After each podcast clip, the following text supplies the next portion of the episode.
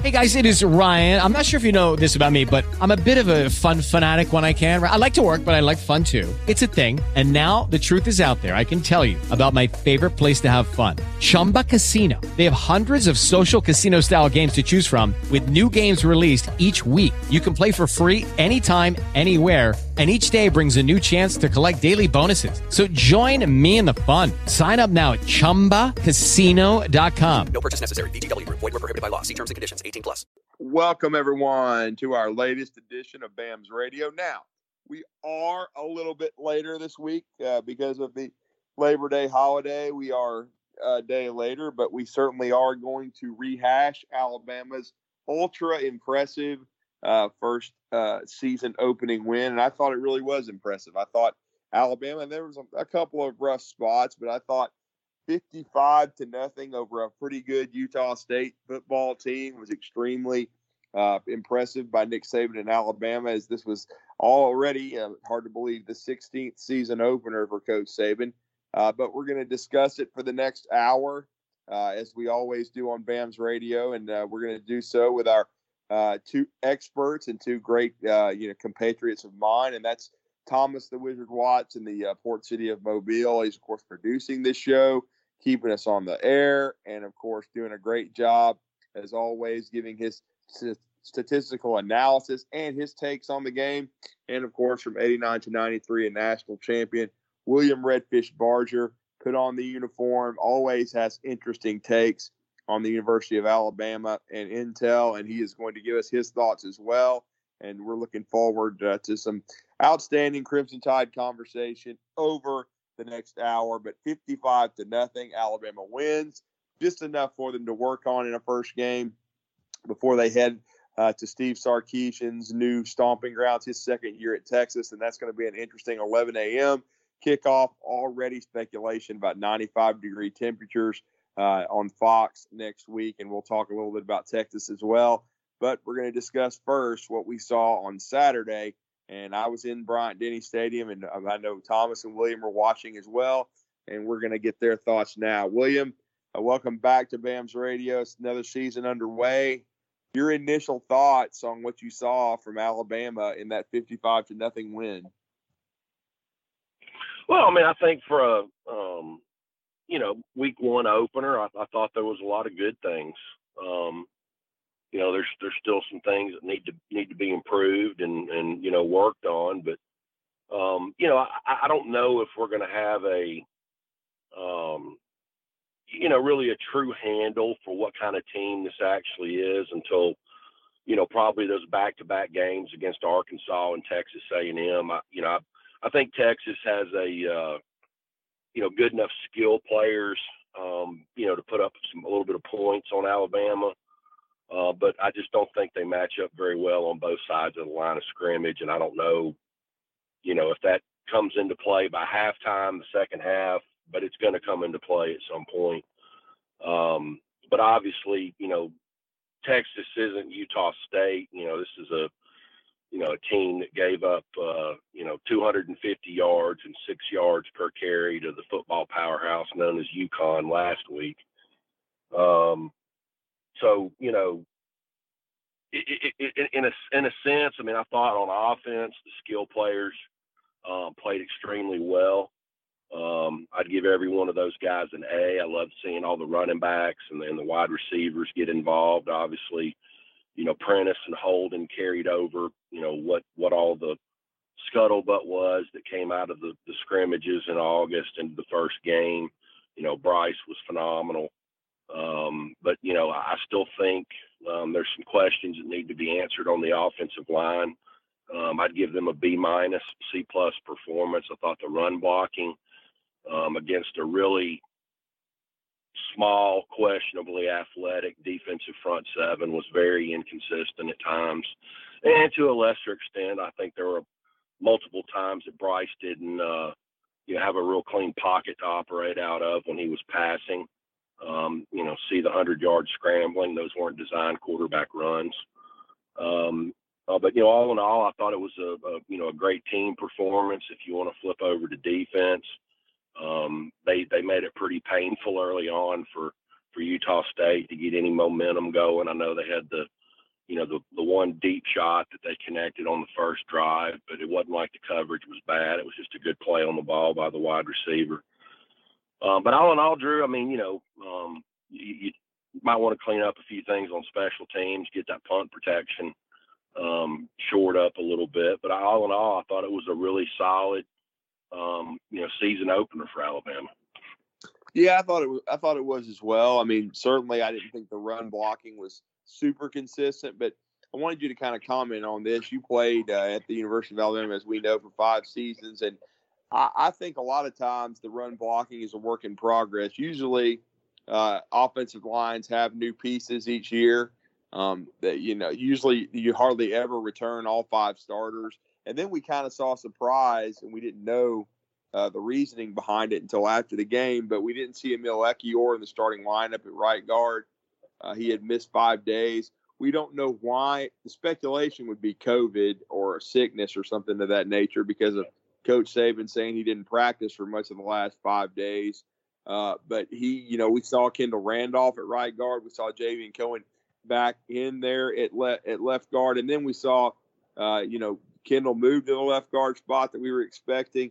Ekiyor came in, I think, near the end of the first quarter at right guard, and it seemed to, uh, you know, uh, be a move that sparked the offense even more. I thought the running game kind of came alive then. And, and personally, I, I agree with you. I, I, I certainly wish I could have, uh, you know, predicted the future and known that Bryce would be the first Alabama football player to go for 100 yards this season because I would have put every penny I have on it so I could have been rich.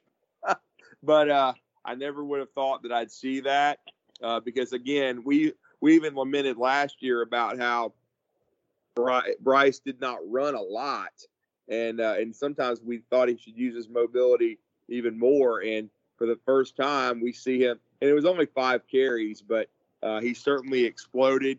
Uh, five rushes, for 100 yards, and, and uh, you know, and the and the touchdown, the last TD from four yards out. But I thought overall that uh, you know it was still a really solid performance, no question about it. And, and again, uh, I thought that Bryce did a really nice job of running the offense. He looked like he was in complete control. Uh, and the in the passing game didn't he wasn't able to connect on the deep shots yet, but I think those are coming.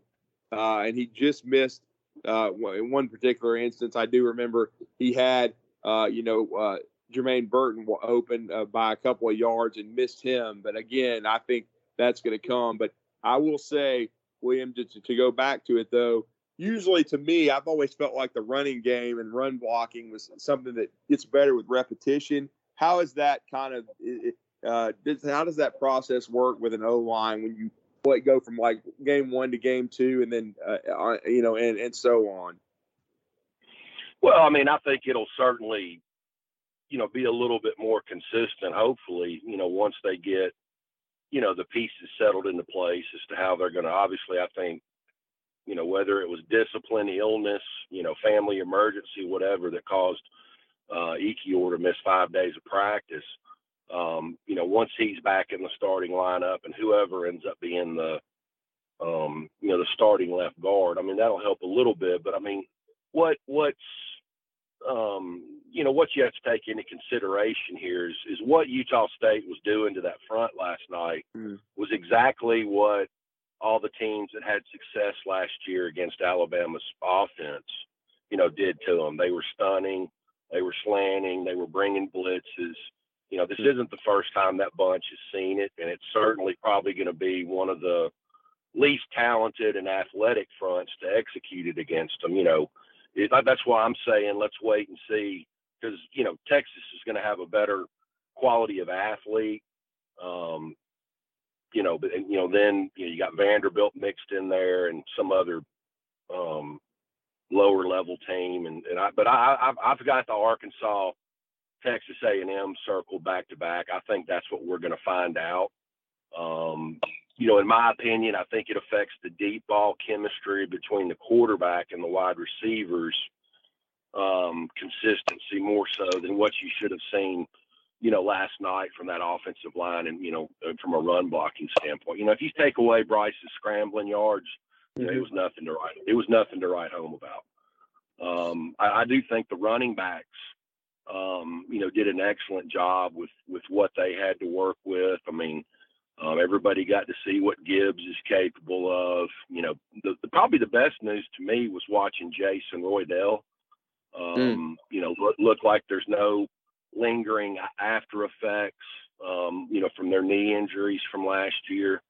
Um, you know, you got to see a little bit of Trey Sanders, got to see a little bit of Jamarion Miller, who I thought, you know, had a nice outing for himself. But I mean, I think certainly um, when you start going around running back rooms um, in college football, I think Alabama's can stand up to anybody's. I think the the Gibbs, Jase, Roydell, um, three-headed monster is going to be a difficult, you know, pro- prospect, especially if they you know, get as creative as they did last night in certain aspects with the screen game. Um, and I, I, thought that was a nice adjustment by Bill O'Brien. People bitched about that uh, for the whole month of September last year when teams were, you know, doing the stunning, slanting, blitzing packages um, to bottle things up. They're like, why can't he throw some screens? Well, he did that last night. Um, so the, the hate mail must have been well received and uh, you know they were effective at it. I, I, think you know, to me right now, I, I, would have to, you know, in my mind, it's a two-headed monster for me between Jase and and Gibbs. Um, I think both of them are just so smooth as runners, and and you know, vice versa as receivers out of the backfield.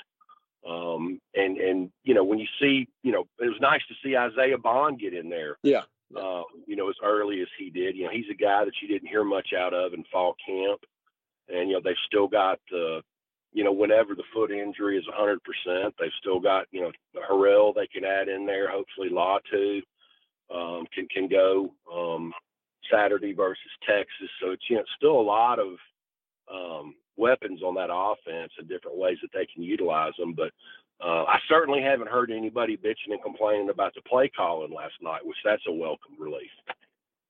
Yeah, that is. I thought it was a well called game. I've always been a Bill O'Brien fan anyway, and you're right. I mean, when you think about it, Tyler Harrell, we didn't see him at all. We did not see uh, Cam Latu. He, uh, you know, he dressed out but did not play. And then, and from what I understand, he practiced for most of the week, probably in a black jersey. But I think he's going to be back for the Texas game, and so that'll be another uh, you know element of the offense. I did think Miles Kitselman did a nice job blocking, and then uh, got, did make a catch, so he had a nice debut.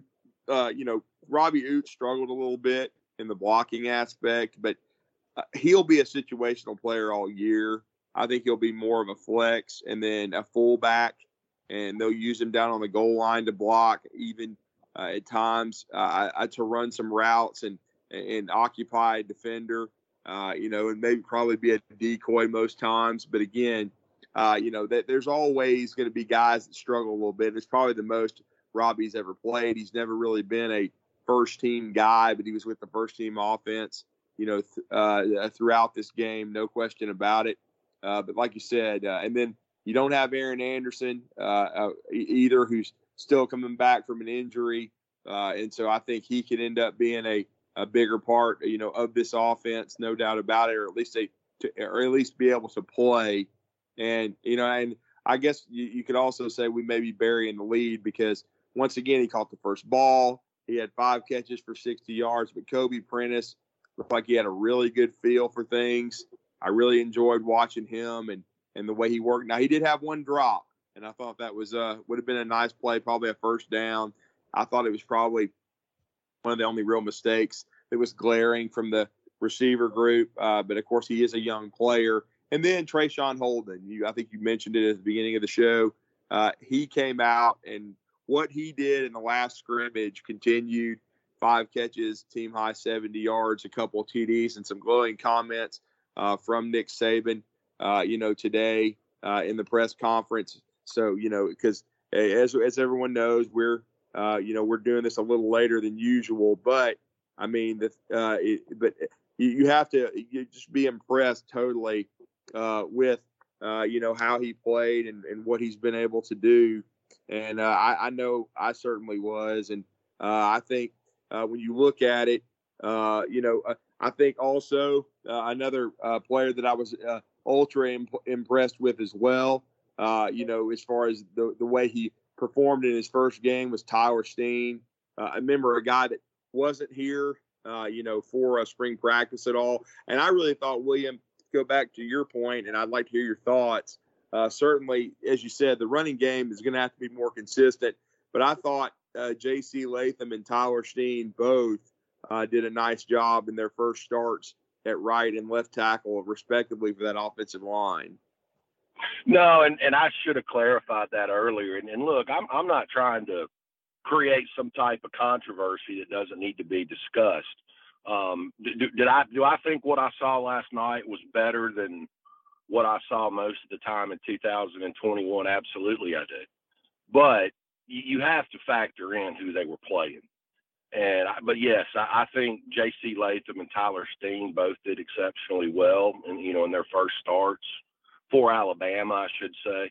Um, in, in Steen's case, um, you know, did did good in pass pro. Um, you know, I, I think J.C. Latham is is a monster in the making. I think by yeah. mid October, um, you know, there again, he he's got to pass that test of the increased competition, but I don't think it's going to be a huge stretch for him because he's getting the best competition he's going to see all year, every day in practice. But I mean, that kid, you know, what he's done with his body, um, and Tyler Steen as well. Um, you know, I don't know who he worked out with from the time he left Vanderbilt until the time he got to Tuscaloosa this summer. But if you go back and look at his pictures from last year at Vanderbilt to what he looks like now, um, you know, obviously that kid wants it and I was both I was pleased with uh, with both of those guys.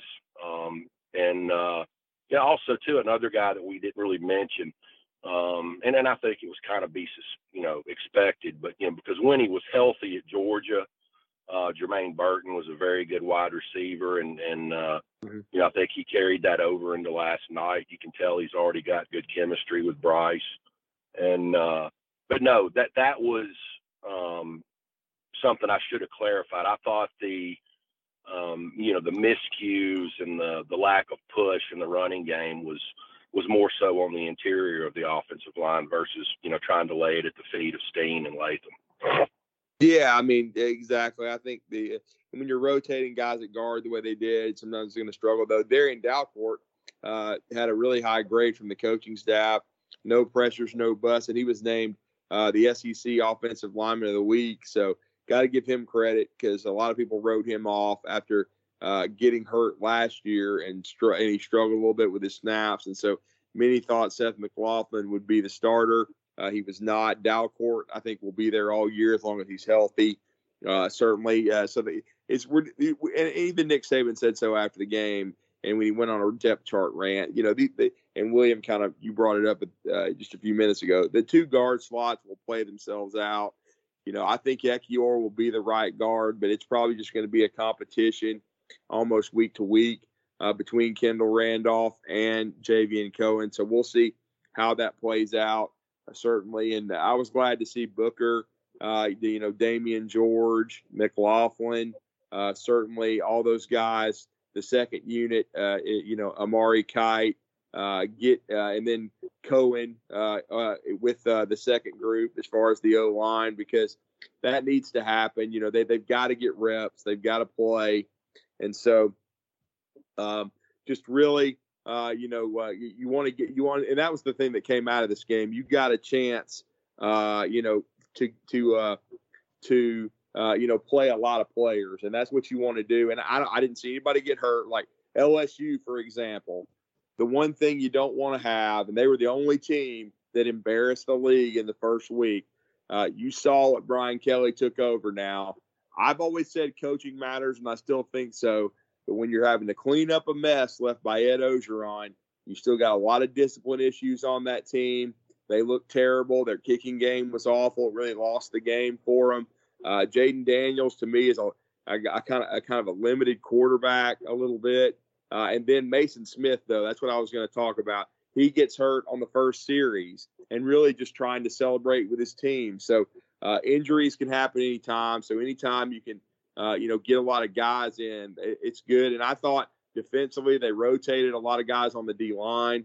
Jaheim Oatis, I thought he played well for his first game. He was in there, I think, by the third series. Uh, they played at least six guys up front, and then they and then they started playing the backups. But I thought they were rotating them with the ones. And then I thought, you know, Will Anderson was Will Anderson. He didn't have any sacks, but you know, and and Sark will probably do the same thing. But you know, when you when you saw what uh, Utah State was doing, they were trying to get rid of the ball quickly. Uh, and then I knew they would test Alabama's corners. Uh, first play of the game, uh, they certainly uh, victimized, uh, you know, you know Terrion Arnold, but I thought he bounced back well. And then we saw all four of those guys play extensively. We saw Eli Ricks, we saw Khyree Jackson, who probably had the hit of the game during the game as well. So he, I thought all four of them did pretty well for themselves. Kool Aid seemed to hold up really well, and and he had a couple of nice punt returns as well, and he had ball security. Uh, so I thought defensively, really, there wasn't too much you could complain about. And William, uh, I thought it was big. Uh, you know, certainly the probably the most glaring mistake in the game was Alabama special teams giving up the block punt. I mean, you can't do that against a quality opponent. Certainly, uh, you know Jeff Banks and Texas are going to be watching that film, uh, trying to victimize Alabama. But I thought the defense uh, responded. All those backups that got in we did see Brian Branch and Malachi Moore with those guys some, and even Jalen Moody.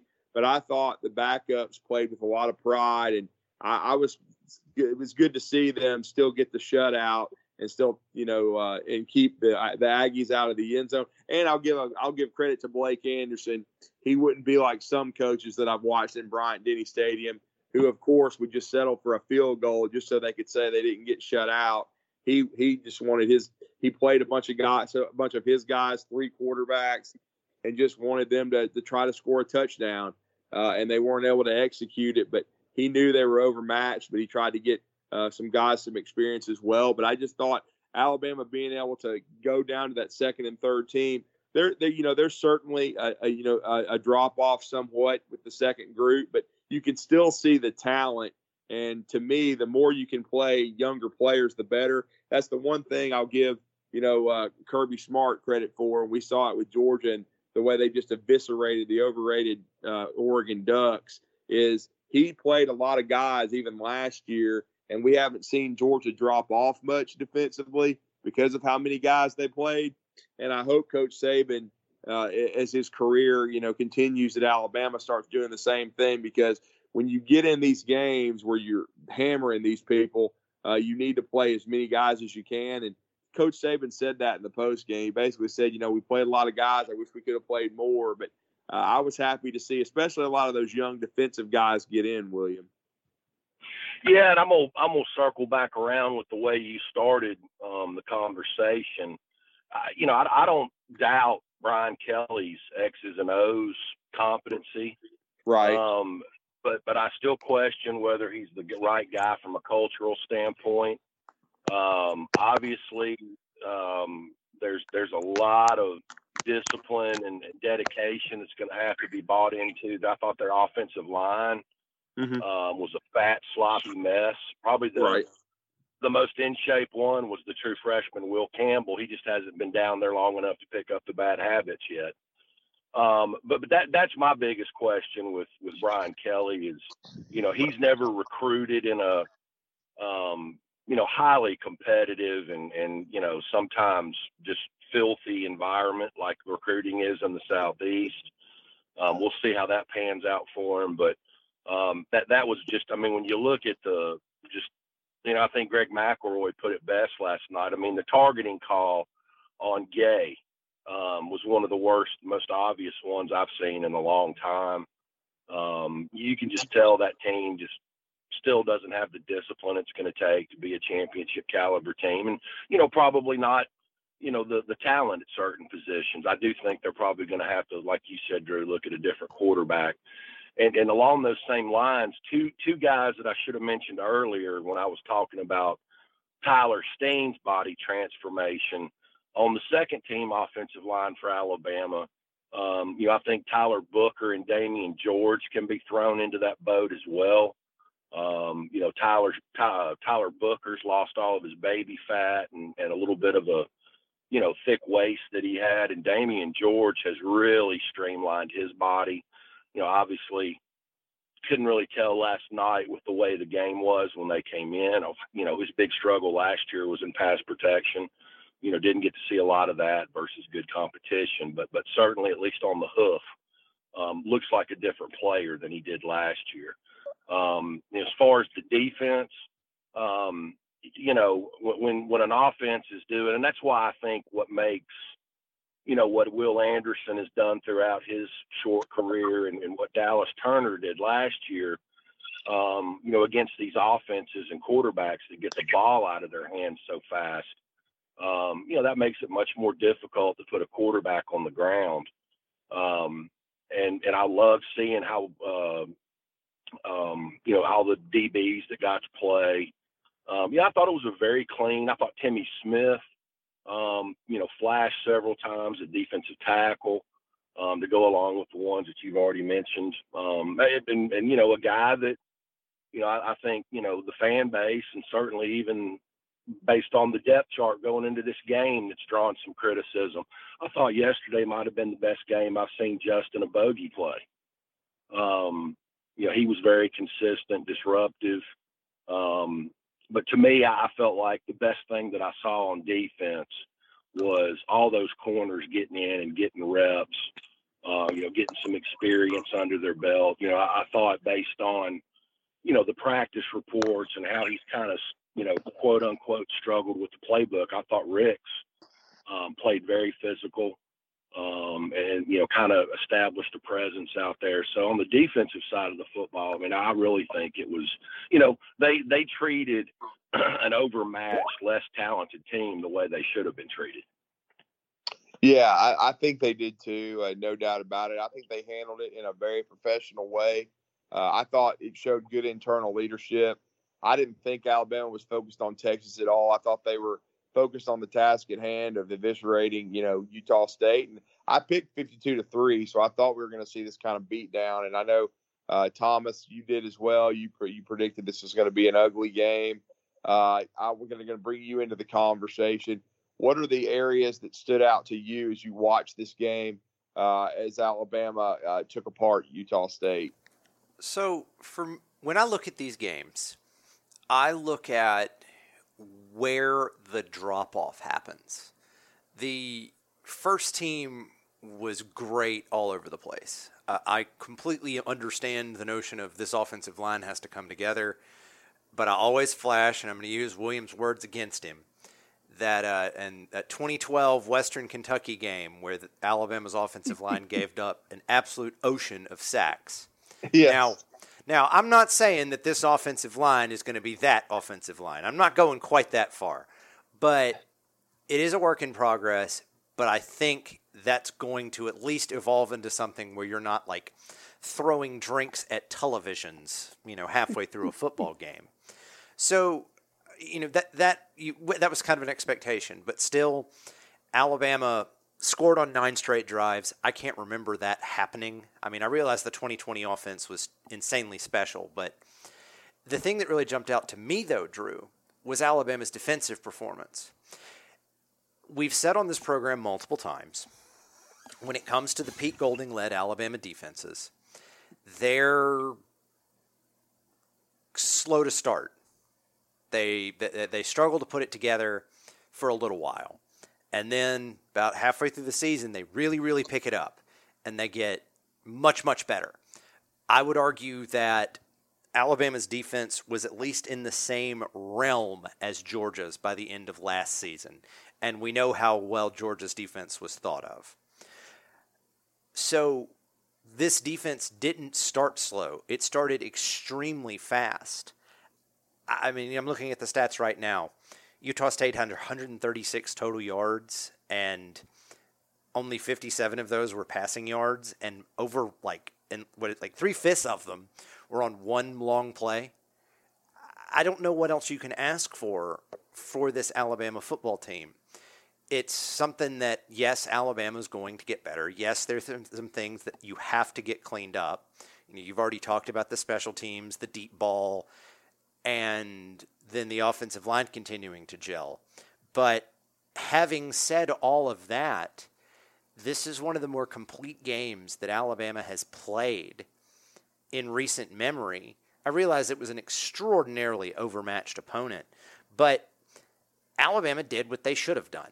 They went out and by, you know, halfway through the second quarter, the game was completely over. And there weren't these weird mental lapses from anybody on the first unit. And so onward to Texas, which I think Texas is going to be an interesting one because I think Sarkisian really, really knows what he's about in terms of offensive game planning. But does Texas have the horses where it matters to go shot for shot with this Alabama team? I have serious doubts. But, you know, coming out of this first game, Drew, I can't get upset with how Alabama looked, particularly when it was the ones out there. So I think that this team's ceiling is still very, very high. And it's not wholesale changes that need to be made, it's little tweaks. And a lot of those little tweaks are just going to come with in season repetitions. So I think it's worth it to be very excited based on what we saw this past weekend in Tuscaloosa, Drew. Yeah, no doubt. I mean, there's no question about that. I would agree. Um, you know, I think when you look at it, I offensively to me, I think uh, the if you wanted to, I, I would say the, the MVP was Bryce Young. I think he, you know, whenever you rush for a hundred and, and and a touchdown, and then you throw five. Most of them were red zone TDs, but they were very efficient in the red zone.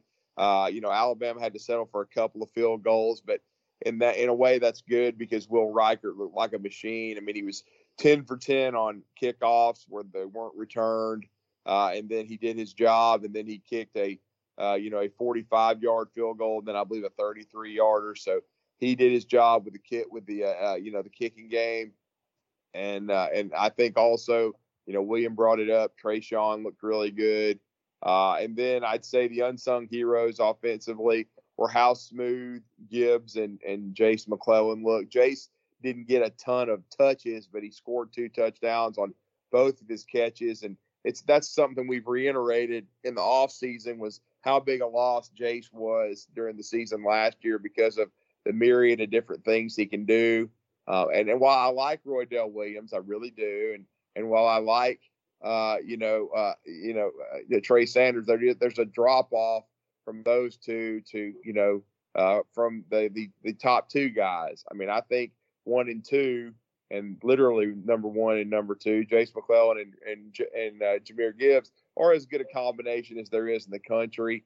Uh, I'm going to be anxious to see as the season wears on, you know, how Alabama, uh, you know, gets JoJo Earle back in this lineup, Aaron Anderson, Tyler Harrell, you know, and certainly we've already mentioned Latu. So that's four weapons they didn't have to use. But I'm glad because it allows them to uh, create depth offensively as well. I, I, I'll go back to Kobe Prentice and what he did uh, William brought up a great point about Isaiah Bond, and you know, and I'll go back to my other negative. I know he was nine for eleven, and I'm talking about Jalen Milroe, but the deep ball, he I don't think he has the arm to to uh, to stretch defenses in the SEC because Bond would have been gone for a touchdown. He was three yards behind the guy, and it was like a punt, and it was intercepted.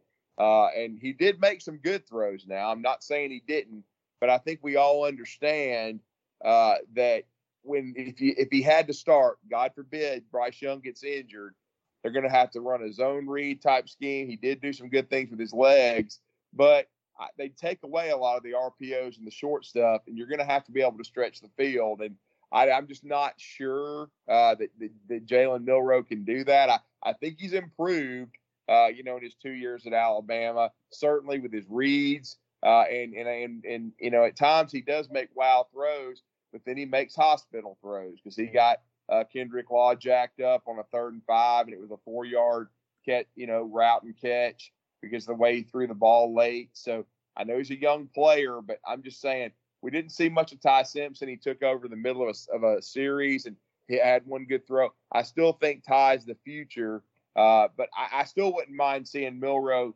uh, used at times in a specialty role. We'll have to wait and see if that happens. And they certainly weren't going to show it against Utah State, but I do think though this Utah State team is a bowl team. Uh, I'm, I would agree with William. They're totally overmatched, and I agree with you as well. I, am not going to say that they're going to win 11 like they did last year, and they beat a couple Pac-12 teams. And by the way, the Pac-12 sucks. I said it, and I'll say it again because the Gators, who I think are an eight and four team, beat the supposed best team in their league. So I don't think the Pac-12 is very good. I'm not even sure USC is.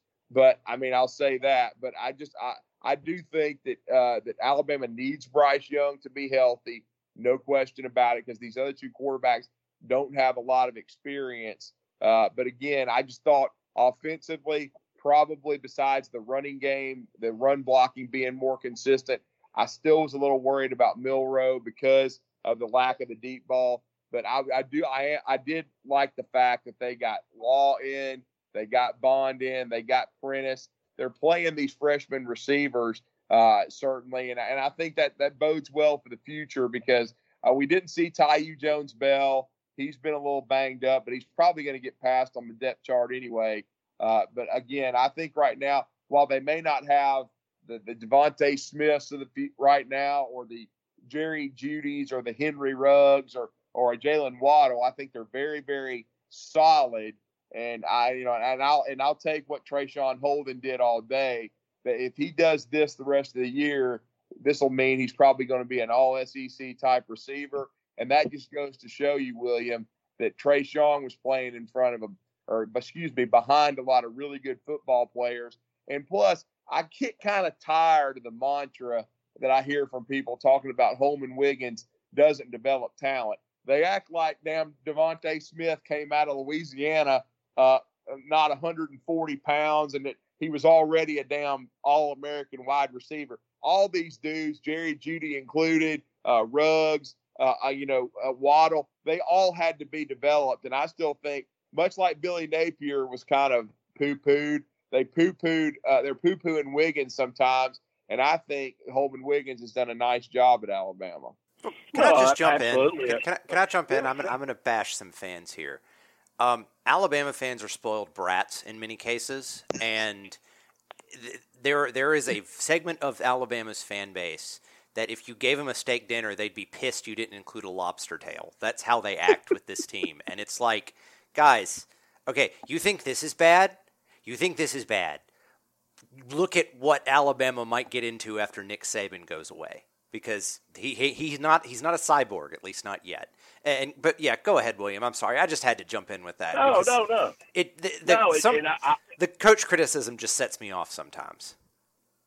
Well, I mean, you're making me feel guilty here for wanting a little surf with my turf when I go to a restaurant. well, I'm, you're successful enough; you could pay for it, but you know. but but no, I, I was going to go go back to what Thomas was saying. I, I'm certainly not trying to turn this into the the 2012 debacle versus Western Kentucky. And and I, I'm just basically piggybacking off of what I saw and what Coach Saban put out in the media today. You know, he, he was quoted as saying that the run blocking was inconsistent, and that's, you know, maybe I'm taking it one step further. I don't know, but that's that's basically all I'm saying. And you know, I, I'm not trying to say it was Western Kentucky at all. I mean, that was a a seven sack uh, performance. Five of them were given up by one Danny Danny Jesus Fluker, but that was against a guy that played four or five years in the NFL and was a third or a fourth round draft pick. Um, obviously, the pass protection wasn't a huge issue last night. I just thought versus a front seven that probably didn't average 250 pounds, um, you would have seen a little bit more bullying going on. Um, but no, going back to um, Wiggins for a minute. I mean, I think he's done a great job. I mean, you know, since that, um, you know, that that slew of wide receivers, you know, and I think there were some, you know, there's been some misses, just like there's been some misses on the offensive line and and everywhere else in recruiting. Um, you know, one of them's basically fixing to flame out at Texas. Um, like like Drew mentioned, there's some guys that are getting passed on the uh, um, you know, the depth chart probably with this infusion of young players. Uh, but no, last year's recruiting class from a wide receiver standpoint um, was one of the better overall classes of a position that I think Nick Saban has brought in. Um, you know, I think he's got a chance this year. Um, you know, depending how he finishes from top to bottom, this this has a chance to be possibly his best overall class. Um, you know, with the way things are going right now in recruiting, that's still to be determined. Um, but no, I mean, it's just to, to you know, because I think Drew, you've got two different segments of the Alabama fan base, and I'm at the age where I kind of fall in between both of them. you know, you've got the ones that are you've got the ones that are parents' age, um, you know, that that lived through the Bryant years, um, and then you've got the ones that are you know uh, late 20s to to probably 40 now, um, that have that have lived through the Nick Saban era. Uh, but no, I, I remember the Mike years. Um, you know, I, I remember watching games being giveaway, given away. I remember, you know, the honk if you sack Brody game. So, um, you know, I, I, I'm not going to ever be overly critical because I know how hard it is on a week to week basis to maintain a standard and, and maintain a level of performance. But, um, you know, you, you need to kind of, you know, especially when you're being critical of, of a coach, uh, the head guy or the position coaches, you know, look at the overall body of work, not just one recruiting class. Um, you know, th- th- there again, you know, th- they wouldn't have brought Tyler Steen in from Vanderbilt if there hadn't been several misses at the offensive tackle position uh, with some bad evaluations coming out of high school. So, you know, it happens to the best of them, and um, it can happen to the greatest of all time from time to time. But you know, certainly from a a consistency standpoint, it doesn't happen very often. Well, and I was going to go back to Thomas yeah. and, and, one more thing on the on the coaches stuff, and this is sure, really the problem I have.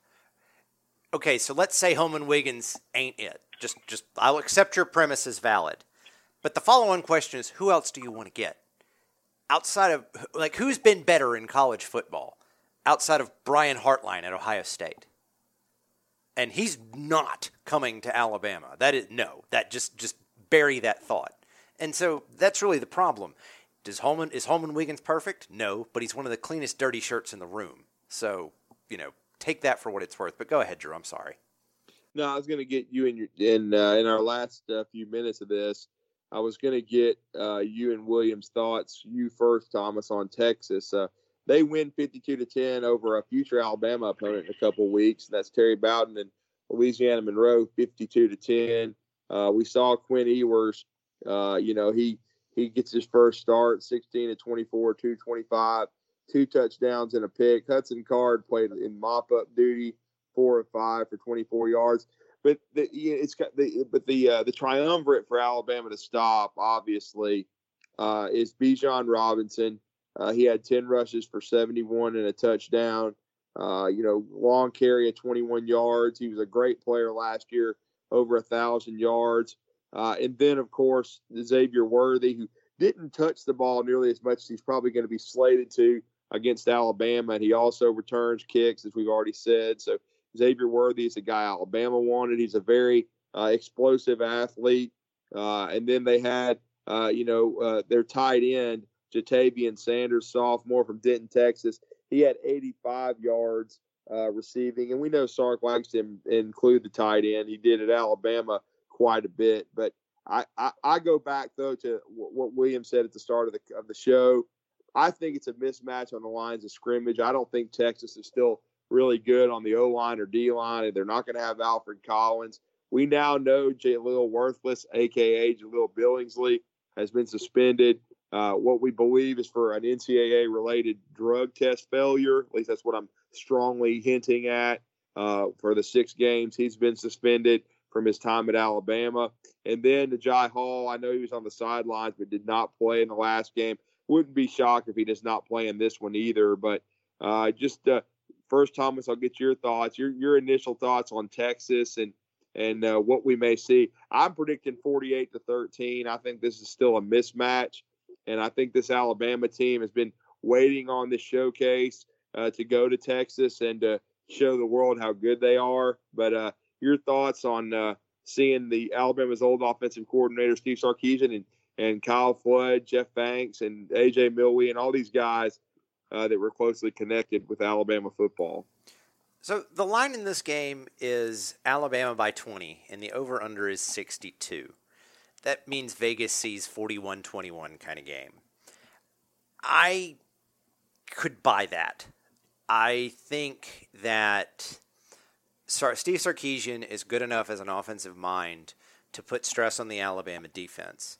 But honestly, yeah. Drew, you did steal most of my thunder, and I mean this. You know, I'm giving this is very just ribbing you if you look at what Texas has to fix, it's all in the trenches. And if you look at the Texas recruiting class, you look at the activity in the transfer portal and other things, it's all about trying to get the lines of scrimmage better. And honestly, if this game was the first week in November, I think Texas has a much better shot because but there's still a lot of pieces and parts that are moving around on those offensive lines on on the lines that they just they haven't played much at Texas. So when that is the reality, you're going to have to figure out what to do with Will Anderson. You're going to fi- have to figure out what you do with Dallas Turner the interior defensive line was not bad. I, I realize it was against Utah State, so let's pump the brakes before we're saying, you know, we have Quinnen Williams 2.0s coming over. But that's where the game's going to be lost. And really, here's going to be the thing that jumps out to me. Texas has been a very Bijan Robinson forward team. Bijan Robinson was heavily leaned on throughout last year, and he was great for the Texas Longhorns. But what happens if he gets bottled up? I, uh, Utah State averaged 2.7 yards per carry, and I bet if you had some fun with math, it was even worse when it was ones on ones.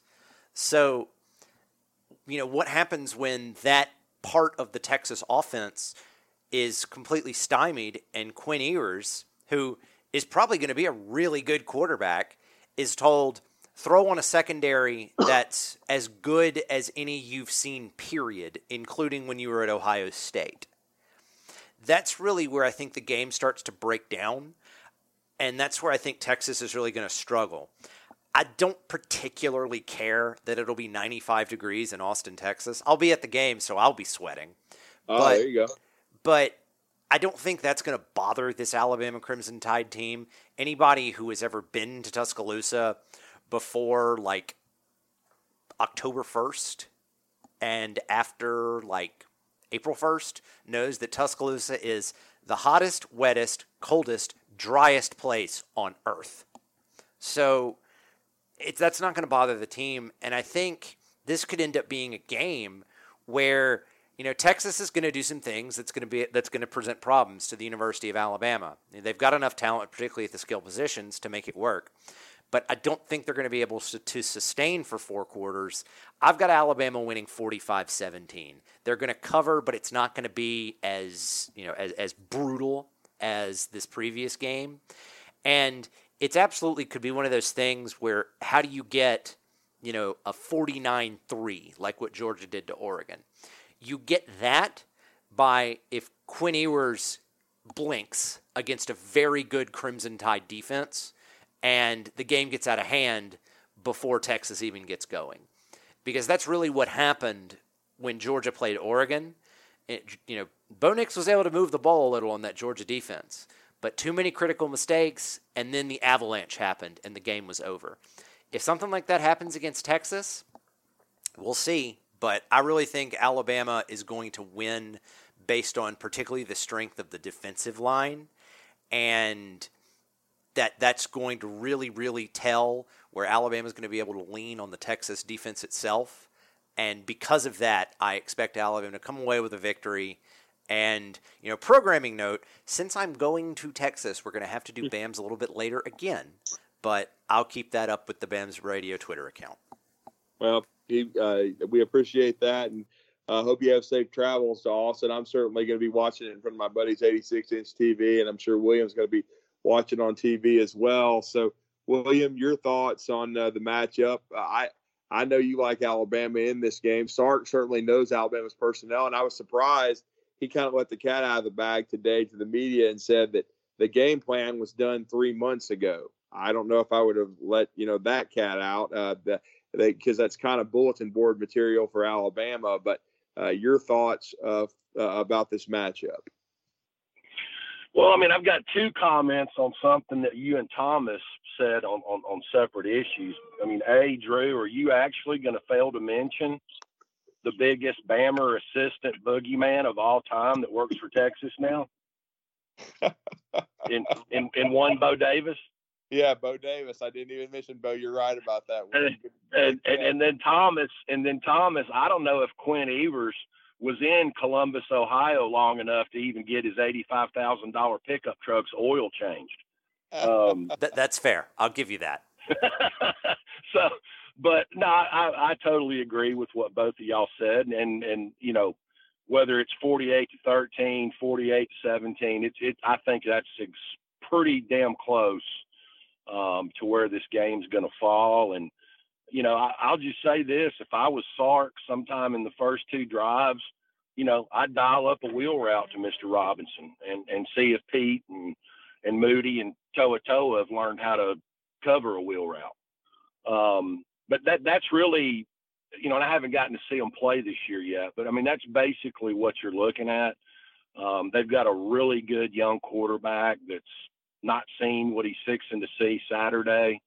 Um, I, I, do think their running back and their, you know, their one wide receiver Worthy's as good as, you know, anybody at those positions in college football. Um, you know, especially when you consider what Bijan has done behind a less than stellar offensive line throughout his career at Texas. But and again, I don't think the heat's going to be a factor for Alabama. Um, they they've been tortured in it all summer. Um, you know, you've got the fan base worked up into a foamed lather because there wasn't enough tickets provided for the million dollar band to go to this game. So that that's going to be bitched about all week on the radio. Um, but but I just think you know where it counts. Um, you know, Alabama's just better on both sides of the line of scrimmage. You know, it could come as early as the second quarter. I think. Uh, you know, when when this thing starts to get away from Sark, but you know, he's a good enough play caller where I do think he's going to, you know, put up a few points against Alabama. Um, and again, you know, when you consider the environment, first game on the road, um, you, know, we'll, we'll, see how, uh, you know, the Alabama offensive line performs um, against, you know, an uptick in competition you know, obviously this isn't Texas A&M's front seven, but it's certainly going to be better than what they saw Saturday. But I don't think Alabama's going to, you know, struggle um, to, to put this game away, and it could be put away as early as halftime. It was an interesting weekend because they did have a couple of official visitors, and Jalen Hale visited uh, from Longview, Texas, and uh, there's buzz that Alabama's leading, but he's still got to visit Texas next week, and they've been the preconceived favorite, but I think Alabama has, uh, you know, turned up the heat on him. I think they'd really like to get him as the final wide receiver piece to the puzzle after they saw him in camp, and then he's also going to visit uh, Texas A&M as well. So Jalen Hale is going to be a guy to watch. I know his father had a lot of good things to say, uh, and Jalen's visited Alabama three times, and he'll get to see Alabama's offense against Texas this time. Uh, and certainly Alabama's playing a lot of young guys offensively, which I think has to kind of put a feather, uh, you know, in, in, their cap a little bit. And then, uh, as we said, Alabama had a basketball uh, official visitor as well, and that is uh, Davin Cosby uh, from Word of God in North Carolina. He's got, you know, Alabama in his top four. and so we're going to monitor that as well. And he's going to make his decision in the next few weeks, but uh, he's still got to go on another visit or two uh, because he's uh, he, he, had uh, Alabama was probably about the third visit uh, that he's put that he has uh, gone on. So Bama, Virginia, and Tennessee, along with Wake Forest, is probably his top four, and he's still going to try to you know visit NC State as well. So we'll have to kind of monitor that basketball situation, but certainly uh, they ended up with uh, you know uh, uh some uh, other some younger prospects visiting as well uh, for during for as far as the football side goes. But I usually just focus on the 2023 kids, and and Hale was the one to focus on from Longview, and so it'll be interesting to see if Alabama continues uh, to keep a lead with that kid, uh, certainly, but and we'll monitor that. But uh, you know, I'll, but I, I, will say I, I think uh, this is I'm anxious to see how this Alabama team takes you know this road trip. It's an 11 a.m. kick. I'm I'm st- still very very impressed with the internal leadership of this group, and I still think that Sark's got a ways to go with this Texas team and how talented they need to be to compete with the likes of an Alabama. And uh, like I said, I know we, we all are pretty much on the same page. I'm going to stick with 48 to 13. I do think Sark will move the ball in Alabama and cash in, uh, maybe on a touchdown drive and a couple of field goals is the way I've got it. But I still think Alabama defensively with their experience and with Pete Golding, uh, you know, uh, the, see people aren't talking about this. Well, you know, certainly Sark knows Alabama, but Alabama knows Sark, and so I think uh, the, the talent differential is going to play a big part in this. And Alabama's veteran coaching staff, and certainly Bill O'Brien uh, with the, being an, another year in the, with this offense. And uh, I'm anxious to see how Eric Wolford's offensive line improves from game one to game two. But certainly, I, I like Alabama quite a bit in this game, and I think uh, you know I think they're going to play well, and they're going to uh, march on, and then we'll have Louisiana Monroe and then Vanderbilt before we'll finally get to what William talked about, and that's going into the second month. And you've got back-to-back Arkansas and Texas A&M. And, and William, I'll say this: I didn't get to see a lot of it in the press box at Bryant Denny Stadium, but I saw some of the game.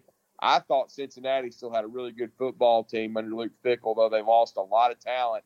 And I thought that was a really good win for Arkansas to find a way to outlast a Cincinnati team and, and a coach in Luke Fickell that I think is one of the most underrated in the country. Well, uh, uh, Uncle Uncle Luke gave the game away, Drew. Since you didn't get to see um, the whole game, I mean, there was just tons of delay of games, and you know they got into the red zone a couple of times and and kind of pen- penaltied their way from touchdown opportunities to field goals but you know, look, no doubt. I mean, Sam Pittman has done a tremendous job. I, I thought he, um, you know, kind of made his statement last year with some signature SEC wins, and you know they've they've got I can't remember the guy's name. They've got one nasty looking defensive tackle. Um, they put a lot of pressure on Cincinnati's quarterback yesterday. Um, you know, executed pretty well on offense. I'm still not as sold on uh, the quarterback as a lot of people are. I think Alabama's got a chance to rattle him and get him out of rhythm. Mm-hmm. Um, he, he looks like he's slimmed down a little bit. He looks like he's closer to 230 to me than 250 like he was last year. But you know, you don't want to jump ahead from from the big matchup. And I was just thinking, man, that's going to be an early uh, wake up call Saturday for for the boys. I mean, they they want to be at the stadium four hours before kickoff, which that's 7 a.m. So they're probably going to be getting woke up out of bed to eat the pregame meal at 5 a.m. So um, please don't stay up all night on the damn Xboxes and the PlayStations because um, it's it's going to be an early kickoff and a, you know as far as you know weather wise, you know a pretty rough morning from a, uh, a heat standpoint. It will be, but we certainly won't be having to get up at 5 a.m. to record BAMs. We'll be recording it a little later, as Thomas said, because he's going on this road trip uh, but we certainly uh, have were very impressed with Alabama's season opener, uh, season opening win uh, against Utah State, uh, 55 to nothing win, and we will review this Alabama road trip, their first of the season to Austin, Texas, next week on BAMS Radio. And Thomas Watts will keep you up to date on the BAMS, uh, you know, Twitter account as to when we will be publishing that episode. But we wish Thomas nothing but the best as far as travel and for William Redfish Barger and Thomas the Wizard Watts, I'm Drew DeArmond. I hope you've enjoyed our review of Alabama as we give the Crimson Tide high marks for their win over the Utah State Aggies and Blake Anderson. But we will be reviewing Alabama's uh, hopeful dominating win in Austin against Steve Sarkisian and the Texas Longhorns. But for everybody, we appreciate the continued support of BAMS Radio. And for Thomas the Wizard Watson, William Redfish Barger, I'm Drew DeArmond. Good night, everybody, and roll tide. With With Lucky Land slots, you can get lucky just about anywhere. Dearly beloved, we are gathered here today to. Has anyone seen the bride and groom? Sorry, sorry, we're here. We were getting lucky in the limo and we lost track of time. No, Lucky Land Casino, with cash prizes that add up quicker than a guest registry. In that case, I pronounce you lucky. Play for free at LuckyLandSlots.com. Daily bonuses are waiting. No purchase necessary. Void where prohibited by law. 18 plus. Terms and conditions apply. See website for details.